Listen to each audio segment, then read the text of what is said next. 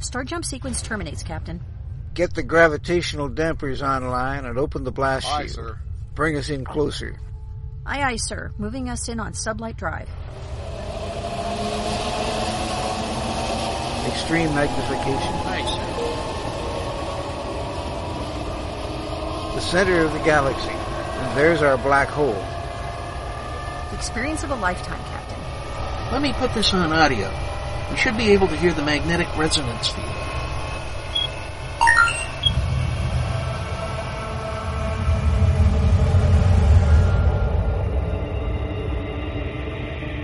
This is it, ladies and gentlemen. The edge of time and space, where the impossible can happen. Welcome to the Event Horizon. Good morning, or afternoon, or evening, whatever it... I, I'm take sorry, that again, do, because take she, two. She she was not finished. Because I ran out of I ran out. Uh, I just ran out of coordination on my lips anyway. Just okay. Good morning, or afternoon, or evening, whatever is relevant for the part of the world you are in. Indeed, welcome to the Event Horizon, where the impossible happens. Join us each week at this time as we delve into the worlds of science fiction, fantasy, and science fact in all their forms.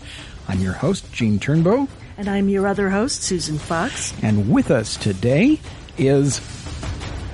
Audrey Kearns. Hi, guys. Hi. Hi. Welcome to the show. Thank you so much for having me. So, um... we were talking uh, a little bit before the show started, yes. uh, and you have basically done everything there is to do in fandom. yeah, yeah. I mean, just, I think there's just a few things I need to do, like be a regular on a Star Trek series, which is still possible, I think, with the new one coming out. Apparently but, so. But, yeah. But, um, yeah, all the stuff. I, I go to a lot of cons. I do a lot of panels. I do a lot of podcasts. I write. I act. I and the even, the website that our listeners might be familiar familiar with yes. is uh, Geek Girl Authority dot com. We're a pop culture and geek culture uh-huh. website where we talk about breaking news, entertainment, uh, think pieces, podcasts. It's it's a lot mm-hmm. of fun, and it's more um, about the joy of the science fiction, fantasy, and genre world. Than um, there's a lot of news sites out there that are great, and there are a lot that have um, say. Um, their view or their gaze on the world, where mm-hmm. we just try to focus on the joy of being loving what we love. That's that's pretty awesome. I mean, there are yeah. a lot of fan sites out there that uh, I, I don't know what is going on with fandom right now, but it's like uh, everybody's got to find something to hate on. Yeah, you know, I think it's this weird thing. You know, as we watch social media evolve, as we watch our access to things mm-hmm. uh, evolve. Um, People, I don't know if it's fans feel ownership over properties now that they can be so mean or, um, I, I, I think that's a small group when I say that. I think most fans are, are, are Ghostbusters. Exactly, right? And, um, but, uh, I, I think people, anybody can be a critic. You know, you can mm-hmm. be a critic and hide behind a thumbnail or icon on social media and say whatever you want. And, you know, I don't think I don't that's know. whoever gets whoever's the loudest gets the most attention. Well, that's know. not just fandom; that's the rest of the world too. It's yeah, maybe it's, it's just politics. It's it's just it's visiting what we love now. Well, Cecil, was it Cecil B. DeMille, Susan, who said uh, the job of the critic is to charge down the hill after the battle is won and stab the dying? uh, it should have been if it wasn't. Yeah, I, I seem to remember that from film school. Yeah, I like that. It's, uh, but uh, you see so much of that, and uh, yeah. I, I think I think in part it's because of our uh, increasingly intolerant political environment. I've just uh, yes. All of yes, them. I think it crosses over absolutely. Yeah, I mean, it, it just inspires people to just. Let fly, you know, let the yeah. monkeys fling their poo. Yes.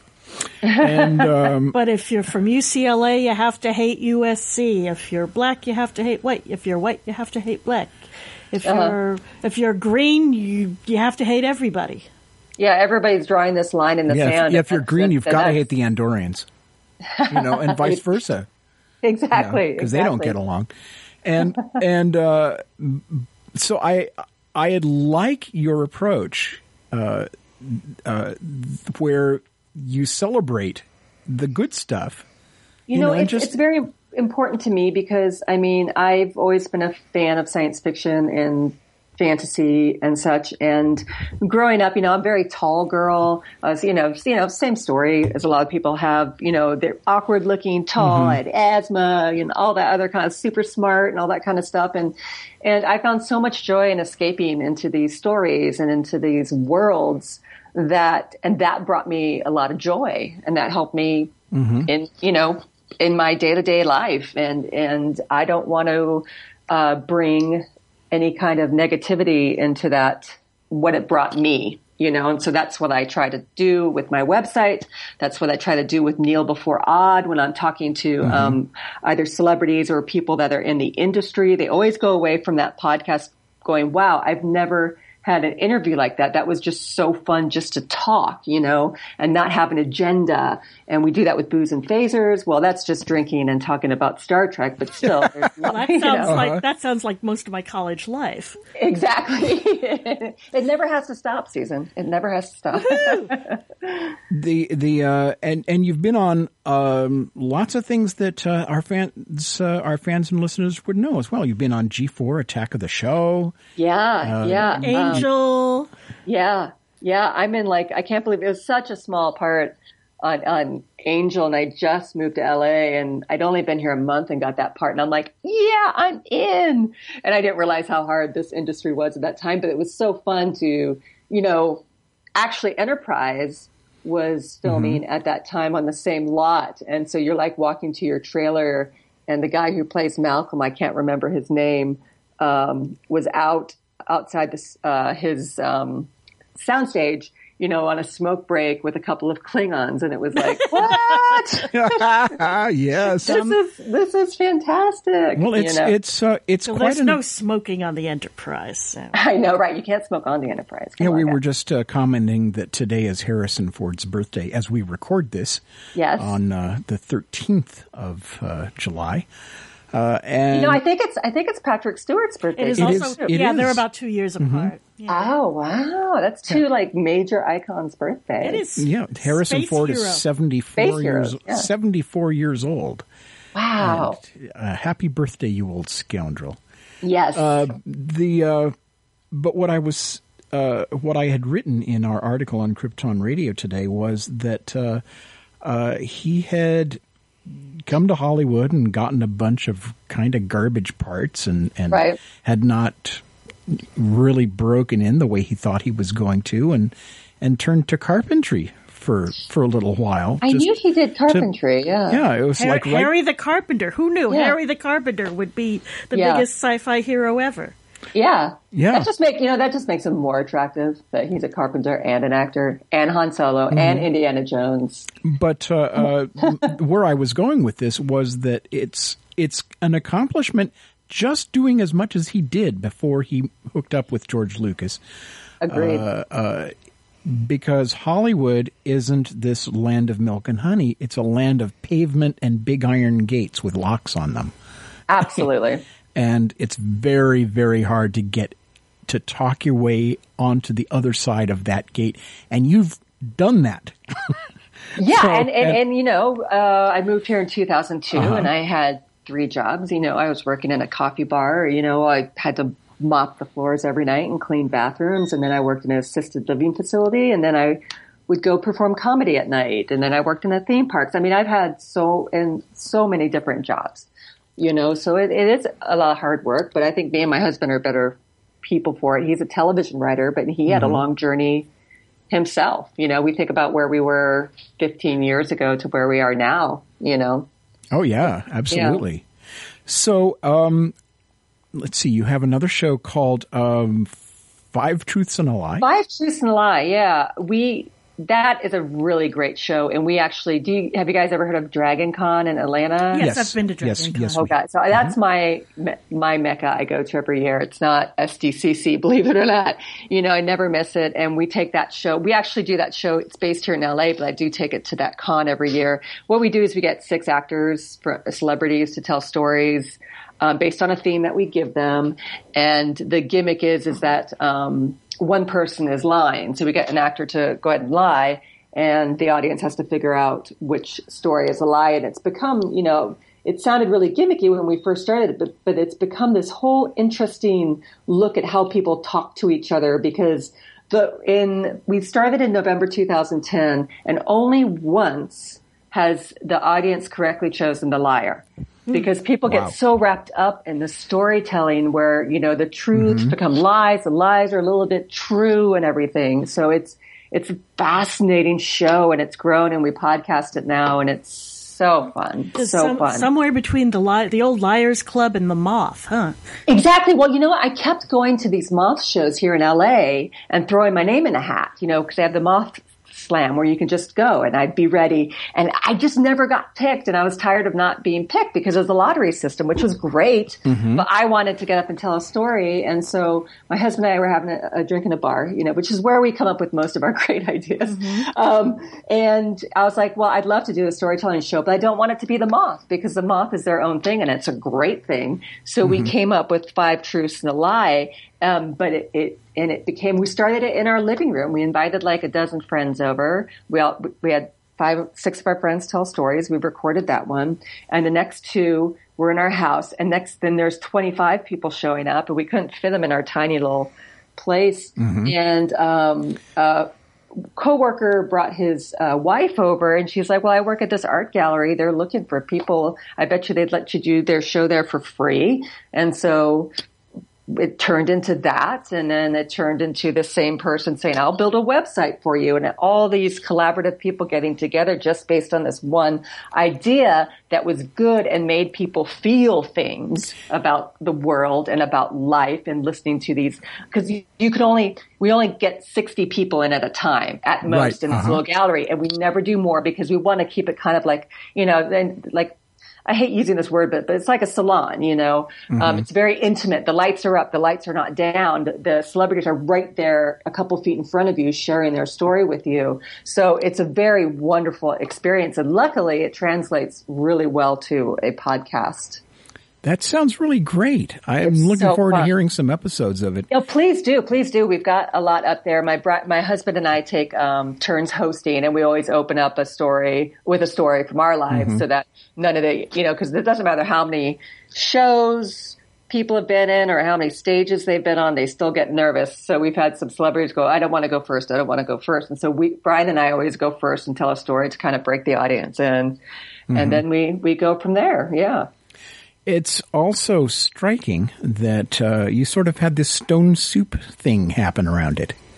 Yes, you know, it, it was it's beautiful. It was it was meant to be, and it's, you know, I think when you have good creative people around you and you have a good creative idea, um, it's like a magnet. People will come to it and want to be a part of it, and you know we did everything. Everybody did everything for free still to this day. You know. Mm-hmm. Yeah, yeah, that's great. It's, yeah. it's, you know, it's kind of like what we're doing with the radio station. It's, uh, mm-hmm.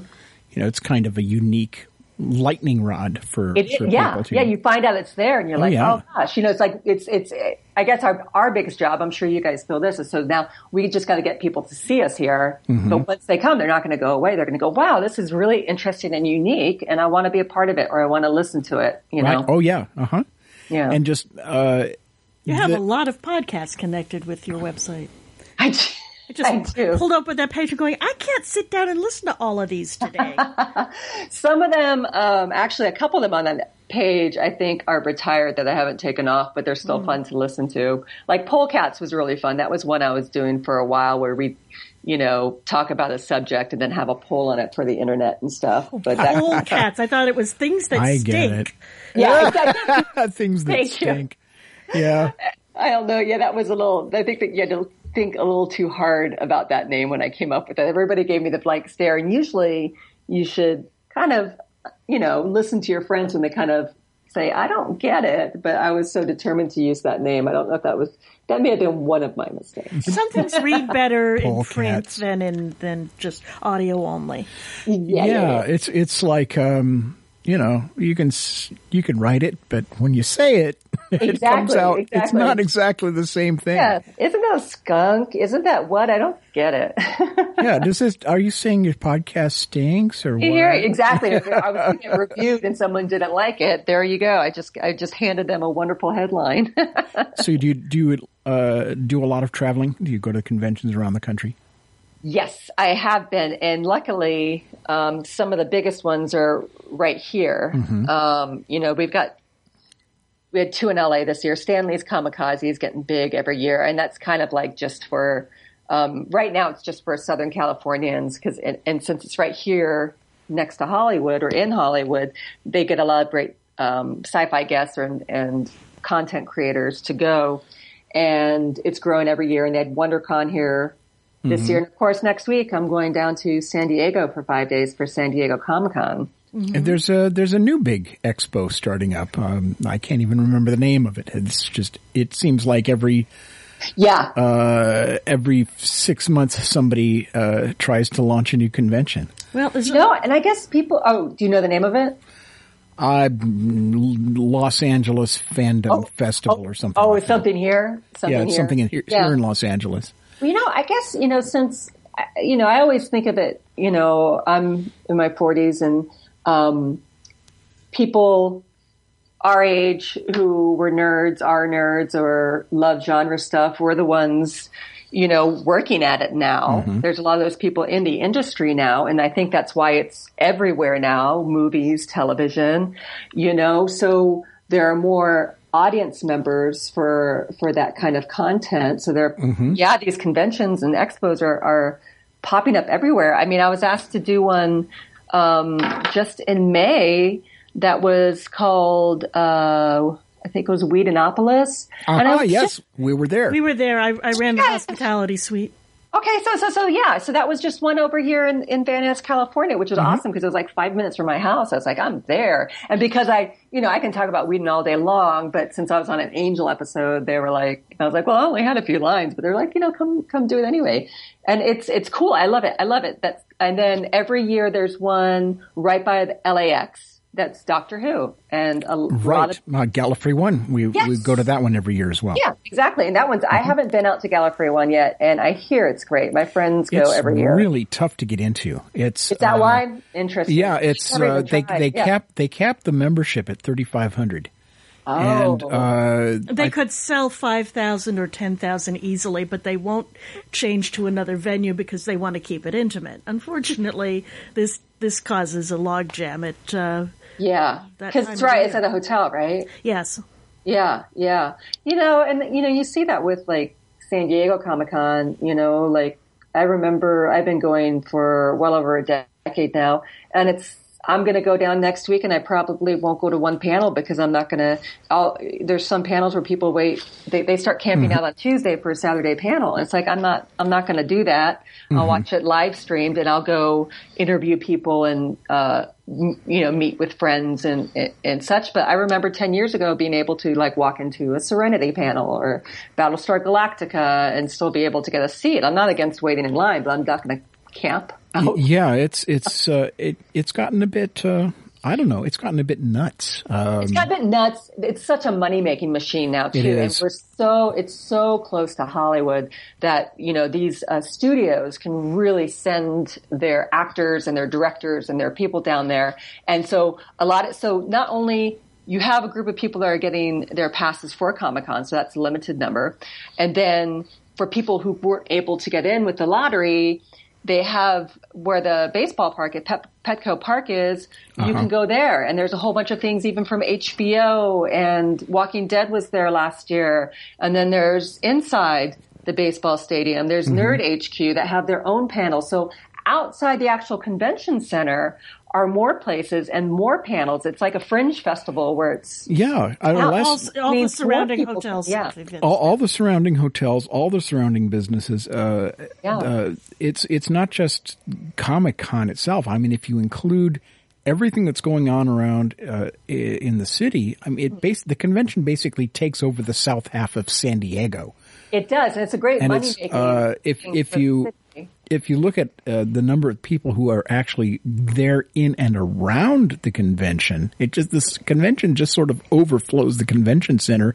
I would estimate that it's a quarter million people every year. I, I, I totally agree, Gene. And it's like, I, I can't even go on the convention floor on Saturdays anymore because it's just, it's so many people. So we're going, you know, luckily, you know, Brian and I, you can, if you get a lot in the lottery, you can get a preview pass, but we get a professional pass. So we get into the preview night. So we're going to go down Wednesday, and a lot of the vendors will open on Wednesday night before mm-hmm. it officially opens on Thursday. So if we want to get any art or take a look at anything, we're going to do a whole sweep of the floor Wednesday night, because Saturday is just insane. It's just, yeah, we, always, I'm, we, we always end up by one of the hotel pools just watching people. You know? I'm, I'm not going. I'm not, not going to try to go Saturday. I have. I'm on a yeah. panel on Sunday, uh-huh. and uh, I'm going to be taking the train down because, as I, I understand it, I am too. You can't even park your car because there's because that's that's on a lottery now. Yeah, everything. The hotels are on the lottery. Everything's on a lottery. And, and it's just, you know, we always drove. And every time for the last three years, we just forget. We drive back. And when we're in traffic going back, we're like, we got to take the train next year. We got to take the train. And finally, we remember to get train tickets. It's like, yeah. yes. Yeah, I've, you know? I've, I should probably make sure I, I have my tickets for the train. Yeah. I, I don't know I, if they sell those out. Uh, they actually are. You see, when are you going down? Uh, twenty Sunday? Yeah, on Sunday. Okay, great. Um, I just, on Amtrak, on the site, um, they just added a whole bunch of uh, Oh, okay. So uh, I'm, prob- I'm probably yeah, they, fine. For, just for Comic-Con, for San Diego, Los Angeles. Okay. And comics haven't been in the forefront of that convention in decades. No. In fact, I think there's a separate actual comic comic convention in San Diego yeah, that happens. There, there's one called Comic Fest, that which must is be a, a that real... Must be Comic Con, yeah, but that's instead in of a media con. Yeah, that's in October. Yeah, yeah. and and it yeah, should as it should be as it should be because it's yeah. it needs to be far enough away from the real, you know, from the, the original Comic Con, so that people can actually mm-hmm. go to it and and exactly. uh, get something out of it. Uh, but this is uh, I, what you were seeing earlier. Um, how we started as fans and we grew up.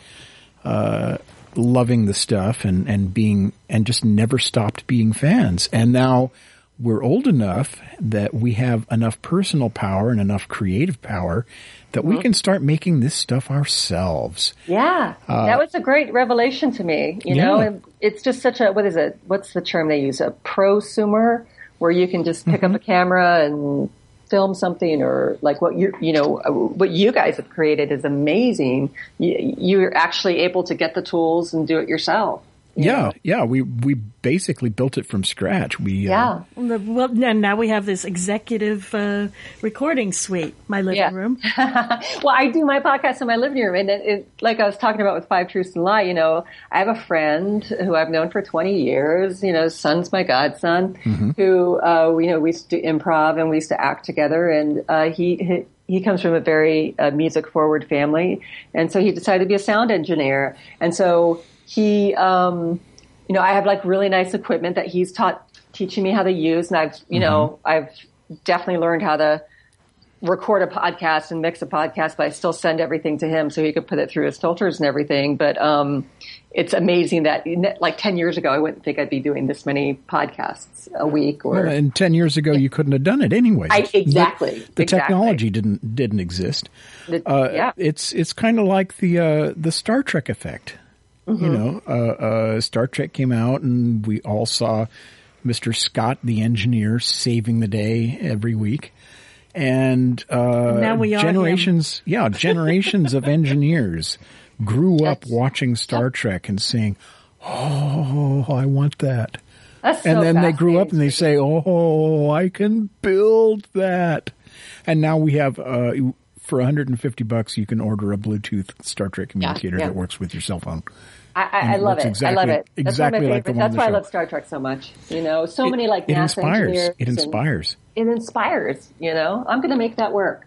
And uh, it, it, I don't know. It could be just because of, of what we do, mm-hmm. um, but it seems like about one out of every ten people we know is a science fiction writer with a published book, uh-huh. and and they all started as fans. Right. And, uh, or, or they are producers or actors or writers or, uh, or performers in some other way. Mm-hmm. And uh, we're just steeped in it. And this yeah. is where this is where all the new uh, this is where all the new science fiction and fantasy comes from, is I, growing up and cut, cutting our teeth watching the stuff that came before. Yeah, but um, okay, I'm going to play devil's advocate here and say, whatever happened to regular education? You don't you don't get to be a great science fiction writer or a comic book writer by watching science fiction or reading comic books. You do it by getting classical education. Yeah, like like reading Shakespeare and, and yeah. Oh, and, you know, that's a that's a, I, I I actually agree with you, and that's another interesting thing about what we are doing as content creators, is because it is so accessible to us to create. It also puts, I think it's great that anybody can publish now. You can figure out how to self-publish, because a lot of really great authors have found a way to get their work out there. But it, it also puts a lot of noise out there, even in the podcast world, music mm-hmm. world, all the worlds. It puts a lot of noise. And as, you know, consumers or listeners, you know, we have to sift through that noise to find the ones we like, and every and, and we do find gems. But, you know, sometimes I, I've downloaded a couple books and I've gotten like twenty pages through, and I'm just like, oh, I think I'm still reading the same sentence after three pages or whatever. Well, that's, that's uh-huh. Theodore Sturgeon's law, is ninety percent yeah. of everything is, yeah. let's, let's, let's keep it P G and say crap. Yeah. Yeah. Yeah. That yeah. was, but, but uh, you know, so it's, it's, it's, it's, it's, it's good and bad. You know, I think it's more good than bad, but, but I see what you're saying. I, I definitely see what you're saying, Susan, you know, just yeah. because you say, it's like, I think, you know, you, if you guys are Margaret Atwood fans, the, the, the writer. We've read it, yeah.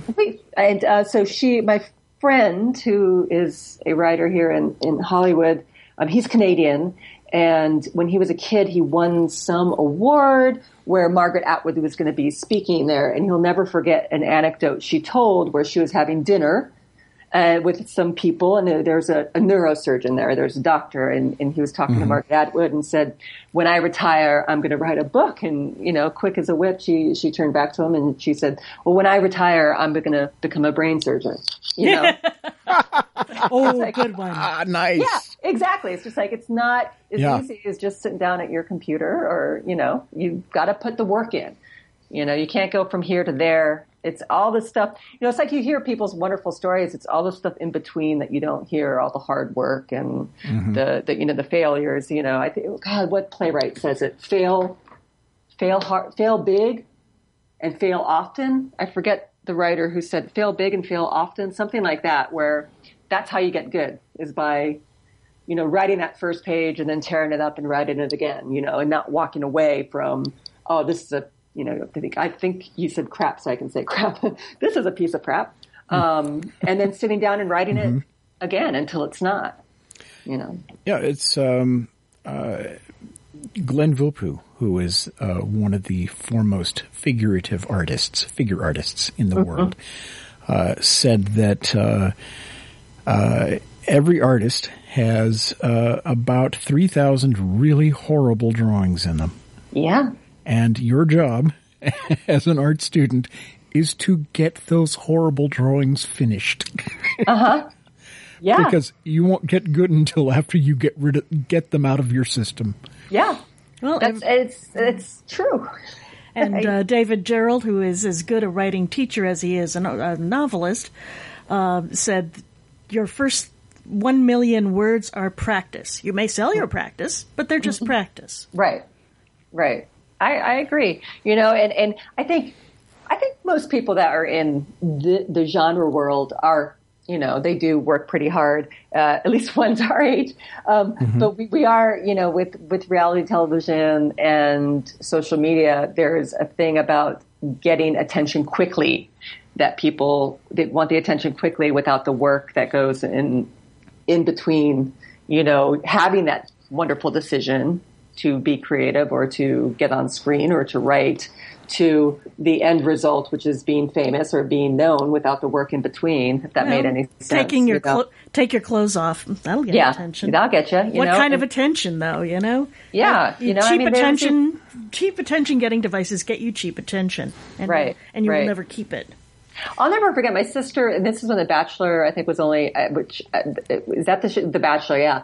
It was in its third, third or fourth season, and my sister's friend was flown in for a second audition. So you auditioned to be on mm. The Bachelor, right? First of all. And and pay, my sister's like, yeah, and her boyfriend went and auditioned for The Bachelorette. And I'm like, what? Wait, Wait they're dating, what?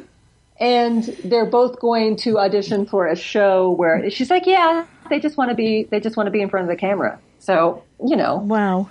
Yeah, wow. it's it's. I was like, that's scary to me. Did either of them get on? Yeah, uh, no, they didn't, and the relationship didn't last. Imagine that. But yeah, yeah, yeah. That's uh, that's almost a foregone conclusion there. Yeah, I mean, it's it's.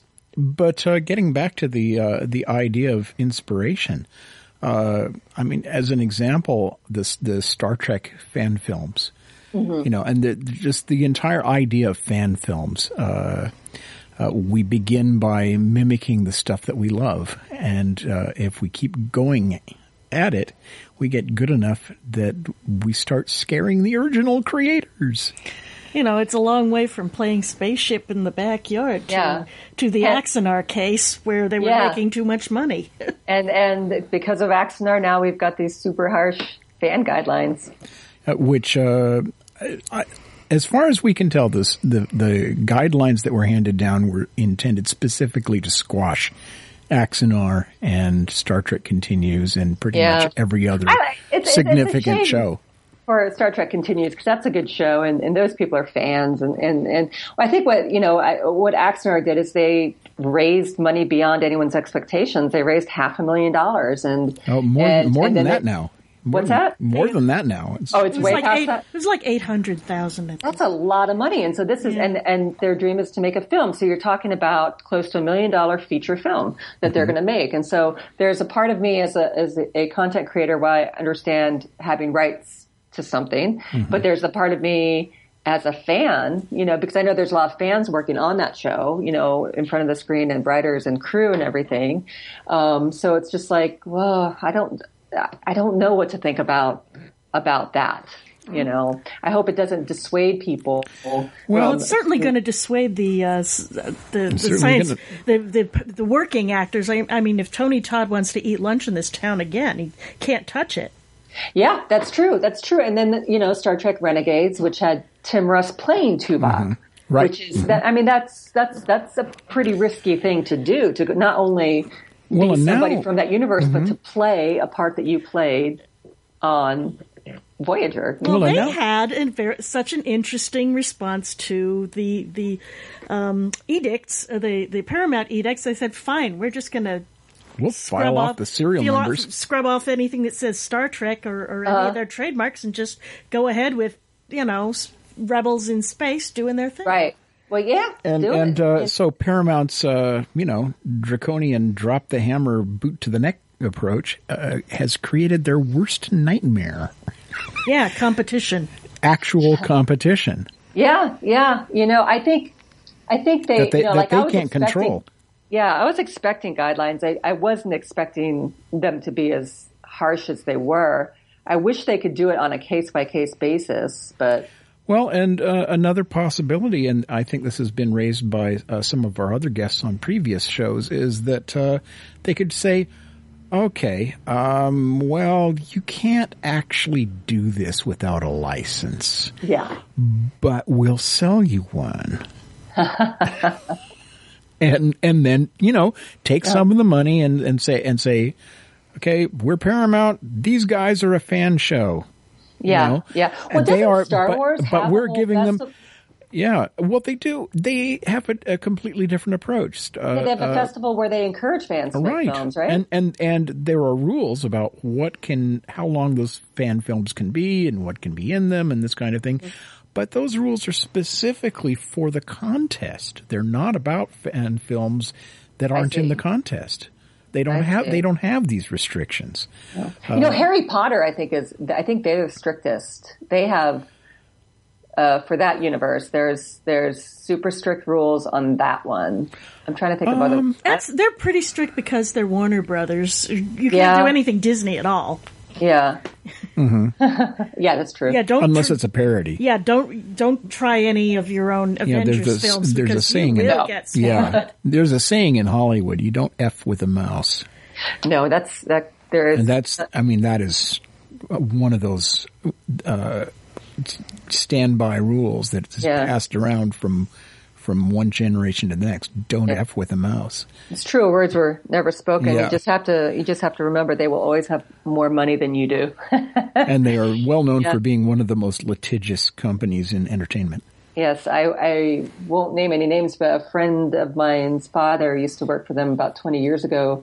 Um, he was worked for the second most prestigious, or I don't know what the how they're ranked, law firm mm-hmm. in the world. And anytime there was a case, he was on a plane and it was completely dispensed with or, you know, taken care of. You just don't mess with the mouse, like you said, you know. Yeah, yeah, it's, it's uh, but even so, um, there's still so much good stuff coming out of fandom. Um, mm-hmm. There are uh, there are some amazing original films, amazing original uh, comic books, a great many of those. Mm-hmm. Like, and animation too. And oh, animation some, is yeah. pretty pretty as, uh, astonishing. Fan yeah. fan done stuff.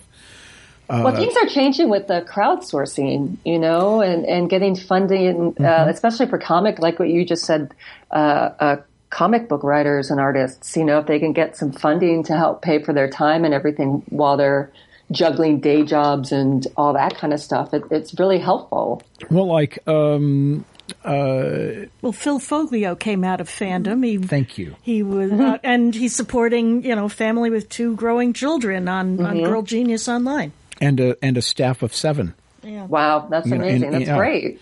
And then uh, there there are other places like um, Boston Metaphysical.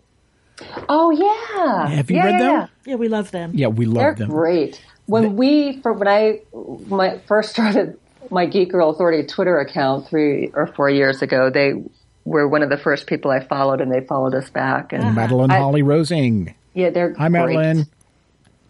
What's that? Uh, just giving a shout out to Madeline. Oh, okay. Because we we're going to be. I haven't uh, met them or anything. Yeah, uh, uh, Madeline and uh, I uh, were talking. Um, I think about fi- five weeks ago, and I need to get back in touch with her about doing a Boston Metaphysical as a radio play on Krypton Radio. Uh, isn't that a great idea? Yeah, we're going to do some cross promotion. Yeah. You know, and and we're already doing. We're already doing some cross-promotion with Doctor Geek's Laboratory of Applied Geekdom. I don't know that, but I love the name. Isn't yeah, it great? And it's Dr Geek Lab dot com. Nice. And, and it's... I'm uh, writing that down right now, Dr Geek Lab dot com. Uh-huh. Teaching science through fiction. It's it's educational. Ah, and that's a great tagline. That's fantastic. Actually, his tagline is science from fiction. Oh, science from fiction. It's like well, all the good. all the stuff that you all the stuff that you've read read about in science fiction actually works in Doctor Geek's laboratory, uh-huh. and uh, they have some crazy. Uh, oh, anyway, it, it's you have to go to the website and listen to it.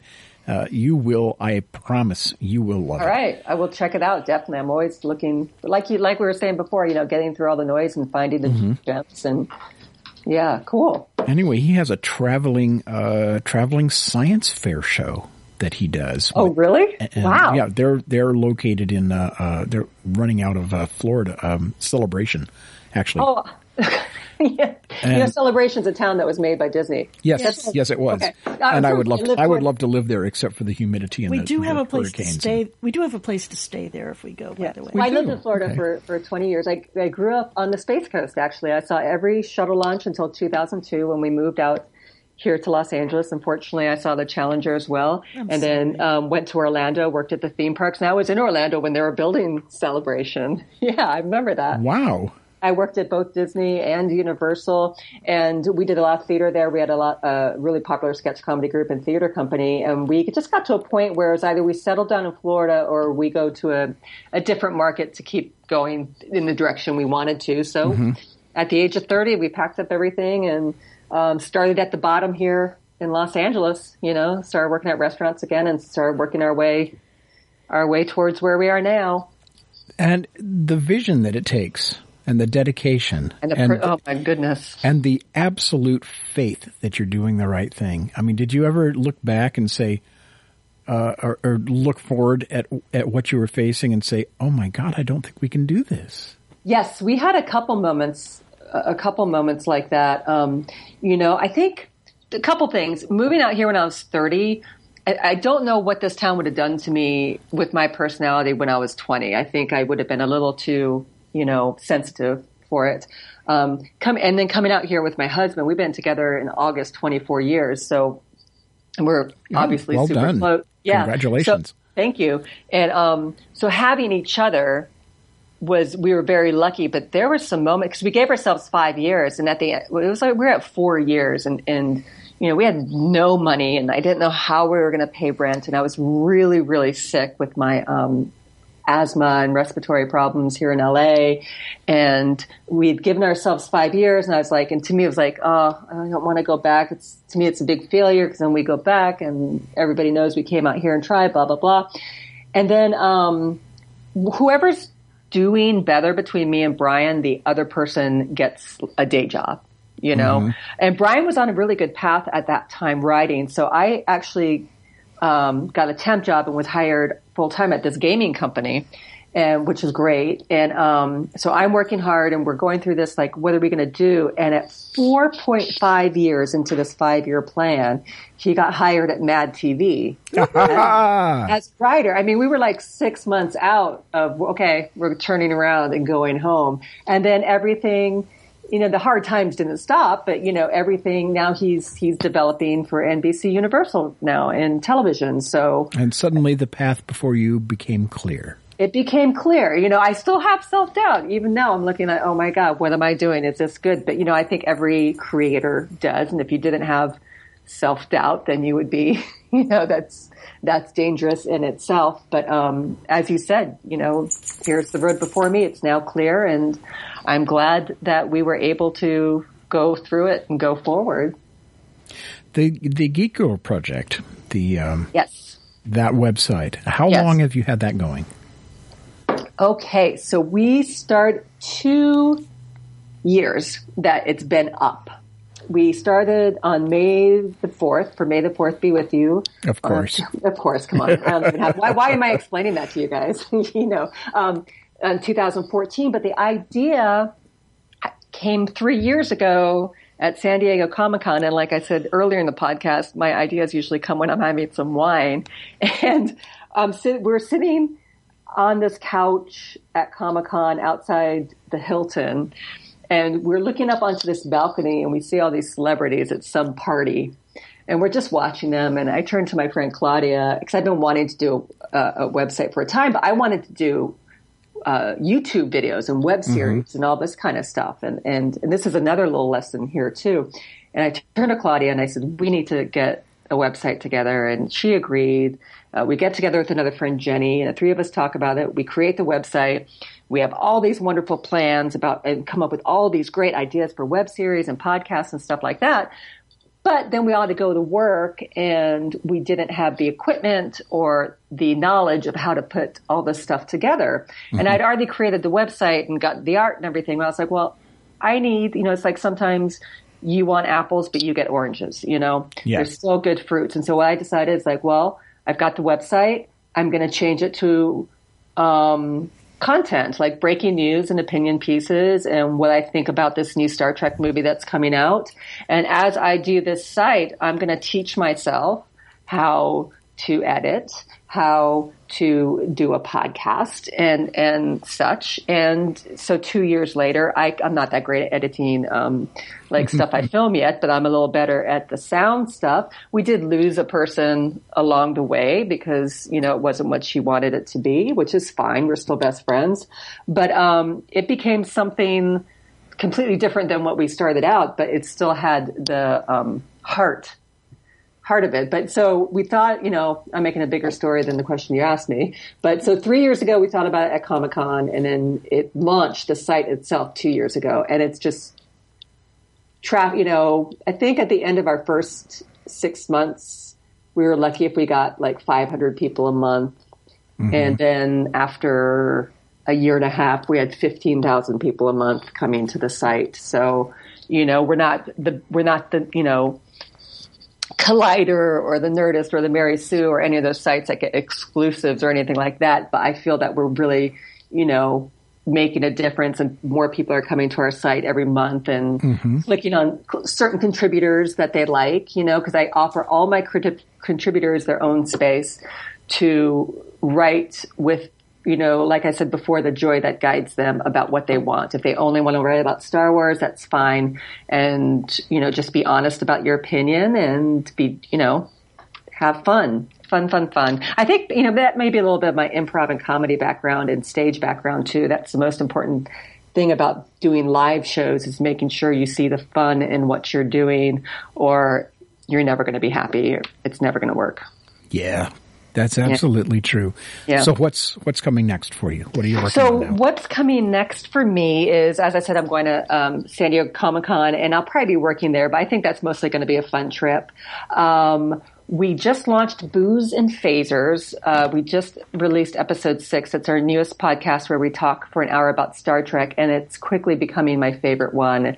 It's a lot of fun. It's me, uh, Heather Brooker, and Claudia Dolph, and we all come from, we're all Star Trek lovers, but like from three different areas, mm-hmm. you know, like I'm, um, I came into Star Trek with T N G and then went back from there and forward. And, and whereas one of the girls only watched original series and another girl's only watched Next Gen. So we all have our own opinion. You know, it's very fun. And, um, also Dragon Con coming up. This will be our fourth year doing Five Truths and a Lie there. And last year we had eight hundred people Uh, come see it. And we had uh, Scott Thompson from Kids in the Hall and Hannibal. Uh, we had, um, God, who have we had? We've had Eddie McClintock. We've had Grant Imahara, Garrett Wong. So uh, tell stories. And we don't have our full list of people that will be telling stories this year. And I'll also be representing Geek Girl Authority on the podcast track, doing mm-hmm. a lot of panels and um, just working forward. I'm working on, um, some science fiction short plays right now that I want to submit to some festivals that I'm really excited about too. I have an addiction to dystopia lately, so a lot of the stuff I'm writing is very um, depressing. yeah. Yeah, I the, don't know the, why I have this addiction the, to it. I, can't I think we're all being prepared for the next thing to happen. I, is it? To us. Is it? Is it that? Because I wake up yeah. and I'm so sad, and my husband's like, "It's because what you're reading at night, Audrey. Stop reading." There's, you know, there's there's live action role playing games. Dystopia Rising is, is oh I haven't crazy. heard of that. Wow. Yeah. Yeah, that's uh, that oh. one takes place out in Corona about every every two months, and it's very oh. very popular. It's uh, uh, it's basically a three three day camping trip, and you go in and you're role playing from the time you go to the uh, time you arrive to, to the time you leave. Oh, that sounds fascinating. And, and it's a game with rules. It's, you know, it's it's uh, it's a very specific uh, rule system with points and and uh, uh, achievements and this kind of thing. And it's a lot of fun. And that my sounds my fun. son my son goes to it. Yeah, I'm not a big um, LARPer, um, but I have started going to this gym. Have you guys heard of it called Nerd Strong? Yes, yes, we have. yes, yes, we have. Oh my God, Maybe we've we been go. training there. My husband and I are trying to get in shape, and their workouts, you know, you go in there and it's a gym. You know, they're not mm-hmm. being trying to be funny with the nerd stuff. They're all nerds there. There's, you can get in conversation just like, you know, the three of us are at any given time. But um, the workouts they put together, um, it could be a Viking workout where you're using these mace things and you're pretending you're crushing people's skulls, and then you get on the rower and you start rowing, and then you run because you're running to raid a village. And so uh-huh. it's it's very funny. One time we did a workout just to avoid the big boulder from Raiders of the Lost Ark to come crashing on us. And if it did, if we didn't finish the workout in time, it crashed in, on us, and we had to do another five minutes. Just fun stuff. That's outstanding. Fun stuff. I love that kind of stuff. Yeah. Well, thank you so much for joining us on this week's episode of the Event Horizon. We have been speaking to Audrey Aud- Kearns. Oh. Audrey, we have been speaking to Audrey Kearns, proprietor of uh, Geek Girl Authority dot com and a bunch of other things. And it was just great having you on the show. It was a lot of fun. Thank you, Susan. Thank you, Gene. This was a great hour for me. That was really fun talking to you guys. And I hope to, I didn't realize that we were all in the same town, so I hope to meet you guys soon. We, oh, will, yeah. we will have to have some booze and phasers. We, yes, yes, we will have booze, phasers, nerd get-together. Thank you so much. Thank you. Thank you. All right, take and- care. You have been listening to episode one forty-four of Krypton Radio's weekly production of The Event Horizon for July thirtieth, two thousand sixteen. Our guest this evening has been Audrey Kearns, the creator and editor-in-chief of Geek Girl Authority dot com, and she runs the podcast Kneel Before Aud. Your hosts have been Susan L. Fox and Gene Turnbow. This episode will air again on Sunday, July thirty-first at four p.m. Pacific, seven p.m. Eastern, and two more times on the following Tuesday and Saturday morning at four a.m. Pacific, seven a.m. Eastern. Once all the air times have passed, you will find this episode and others on iTunes, Stitcher, and our own website at Krypton Radio dot com as podcasts. If you are an artist, writer, actor, or other creator, and you would like to appear as a guest on The Event Horizon, please contact our production manager, Kat Carter, at cat carter at krypton radio dot com. Krypton Radio is substantially listener-supported, and if you enjoyed hearing this evening's episode of The Event Horizon, please consider becoming a patron. Go to patreon.com slash Krypton Radio. Just five green pieces of paper a month. That's all we ask. This program is copyright two thousand sixteen by Krypton Media Group Incorporated. The Event Horizon. It's sci-fi for your Wi-Fi.